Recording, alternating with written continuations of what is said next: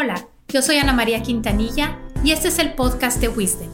Aquí hablamos de los problemas más comunes que tenemos en el trabajo y en la vida y compartimos herramientas para que tú los resuelvas. Te doy la bienvenida a este episodio del podcast de Wisdom. Estoy muy contenta de estar aquí con Ramiro Garza Leal para platicar con ustedes sobre un tema muy, muy importante que tiene que ver con la confianza en los equipos. Muchas veces no hay confianza o se perdió la confianza en el equipo. Y para eso invité especialmente a Ramiro para que nos diga cómo recobrar esa confianza, por qué se pierde la confianza en el equipo y que tú puedas utilizar este conocimiento para fortalecer a tu equipo.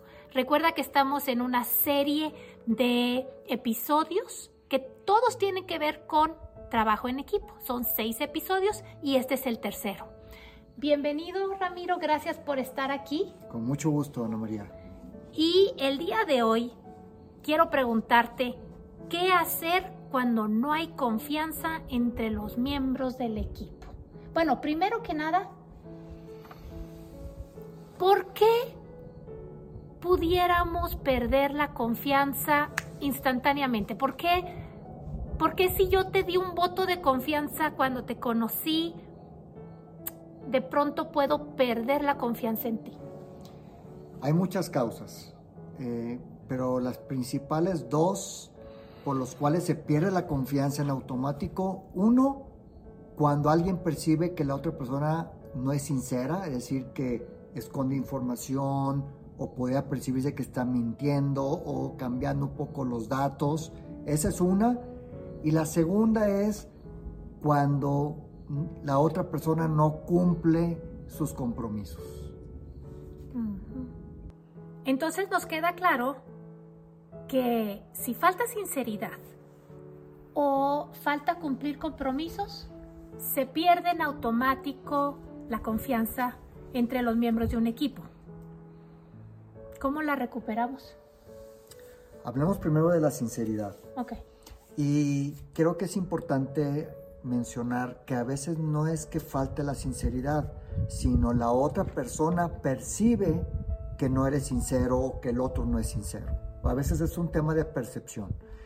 Entonces, lo primero que hay que hacer, ya que lo reconoces que es por este tema, por falta de sinceridad o que el otro perciba que no haya sinceridad, es, es primero prepararte para tener una conversación y analizar qué está pasando, cuáles fueron los hechos que estuvieron ahí y qué acción debes de tomar. ¿Qué hay que hacer? Acercarte a tener esa conversación. Oye, yo siento esta parte, te percibo así, te siento no tan sincero, siento que no, eh, que nos está afectando esta colaboración, ¿cómo te sientes tú? Y hay que acercar a tener esa conversación difícil, Ana María. Es eh, que bueno, ¿será que, que a mí me costaría mucho decirle, oye, no te siento sincero? Puede ser que, pero, pero la cuestión es que es un momento difícil que se trata de salir con compromisos de hacer algo diferente. ¿Y si solamente preguntamos sobre los hechos? También. O sea, si no me meto en un tema emocional, Simplemente digo, oye, ¿qué pasó con esto? ¿Cuánto costó esto? ¿Qué dijo el proveedor? ¿Qué no sé qué? Y entonces empiezo a recabar la información suficiente y no le digo, no confío en ti. Mira, sí, tienes un punto ahí, pero fíjate, y, toda esta serie la estamos abordando desde el líder y desde el colaborador. Ok. Y me recordé de un caso en un equipo donde el director empezó a dudar de su equipo. ¿De todos? De dos de los miembros del equipo. Y, y fíjate, es una percepción de que, los otros, de que los otros estaban manejando un tema no adecuadamente. Sin embargo, no era así. Ellos hicieron lo mejor que podían de donde estaban. Pero primero el líder empezó así como, como dudando del equipo. Eso no solucionó el problema. Se hizo más grande la duda. Mm. Ah, hubo que, en un espacio de mucha confianza, poder tener la conversación y clarificar, decir, oye, ¿qué hiciste aquí? Y a lo mejor puede haber errores, eso es otra parte. Puede haber errores, pero hay que reconocer que son errores y de ahí salir con un nuevo compromiso, con, con nuevas acciones, pero hay que abordar el tema, oye, te percibí que este dato no está muy adecuado, muy acertado, y hay, hay que clarificar, pero siempre desde la intención positiva. Esto es importante, no estar buscando culpables, porque eso realmente no soluciona el problema. Correcto. Entonces, eso es con respecto a sinceridad, cómo mejoramos la percepción de que el otro es honesto, de que me está diciendo la verdad o que crean que yo soy honesta y que estoy diciendo la verdad. Y un segundo punto ahí es, si sí hubo mentiras o medias verdades y se requiere en tu análisis pedir disculpas, pedir perdón, hay que hacerlo.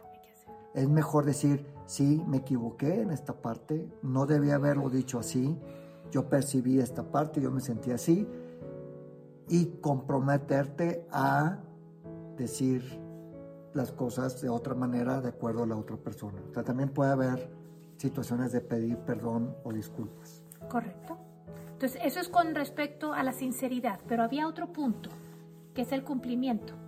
Eso está buenísimo porque cuando tú estás en un equipo, tú necesitas eh, confiar en los demás de que van a hacer lo que quedaron de hacer. Y aquí hay dos dos áreas, Ana María, que cómo, cómo mejorar en este aspecto. Una, sí comprométete con lo que sí puedes cumplir. Aquí los mexicanos a veces nos pasamos de optimistas, siempre decimos que sí. Siempre decimos que sí.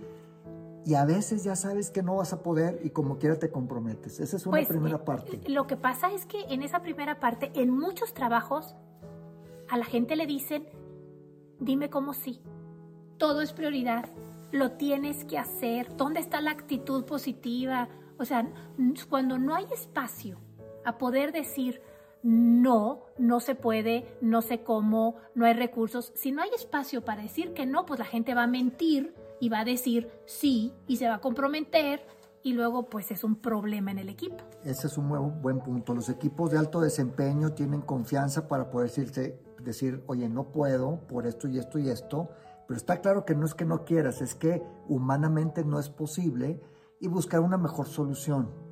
Pero esto, ese tema de cómo se llegan a acuerdos es la primera parte.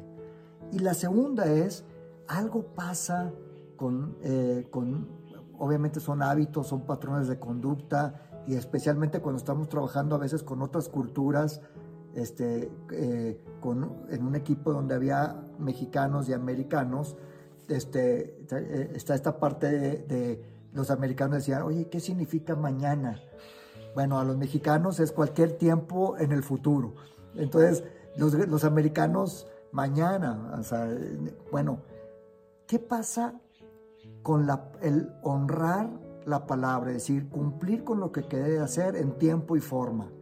Y esto es un, un tema que te invito a, a ti como persona primero, es sé impecable con tus compromisos. Si eres líder, tú tienes que poner el ejemplo. Si eres colaborador, tú cumples lo que tienes que hacer. Y, y hacer esta conciencia de primero, lo que decíamos, de estar consciente de que sí puedo hacerlo y después cumplir. Y cuando cumples una y otra vez, se genera una nueva historia y empieza a haber una actitud de confianza en el equipo que te lleva a lograr resultados extraordinarios. Estoy de acuerdo, estoy de acuerdo en que cumplir lo que uno promete genera confianza en el equipo. A veces uno cumple y los demás no se dan cuenta que ya terminaste de hacer las cosas y en su mente seguimos sin entregar. Hay Entonces que avisar. hay que avisar, o sea, no es suficiente ni el ser sincero ni el cumplir. Hay que avisar que lo estamos haciendo.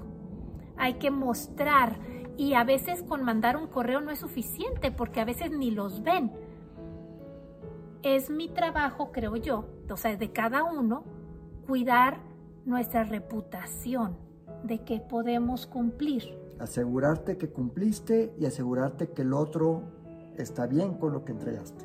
Sí, porque la otra persona, a lo mejor es de otra área o otro, o sea, es otra persona que va a ocupar mi trabajo para hacer el suyo. Y así no, no hacemos cuellos de botella. En resumen, el tema de la confianza siempre está en juego, siempre es un reto. Hay que mantener esta sinceridad en todo momento, si se quiebra, arreglarla y cuidar el cumplimiento de compromisos, tú como líder o tú como colaborador, porque eso sí genera la diferencia. Y recuerden que en el trabajo en equipo se puede tener mucha confianza y pueden pasar detallitos y se te cae la confianza. Entonces no creas que porque el año pasado era un equipo muy unido y tenían mucha confianza, este año va a ser igual. Hay que estarla cuidando y hablando de estos dos factores, sinceridad y cumplimiento. Espero que te sirva muchísimo este episodio. Si lo quieres compartir, ánimo. Si quieres manejar conflictos relacionados con la confianza, te invitamos a que entres a la página wiz.coach. Es wiz.coach y ahí vas a poder conversar con, con un coach virtual. Es un coach eh, con inteligencia artificial para eh, que tengas feedback de cómo mejorar la confianza en tu equipo y cómo manejar esos conflictos normales debidos a falta de sinceridad y falta de cumplimiento. Mucho éxito y nos escuchamos la próxima semana.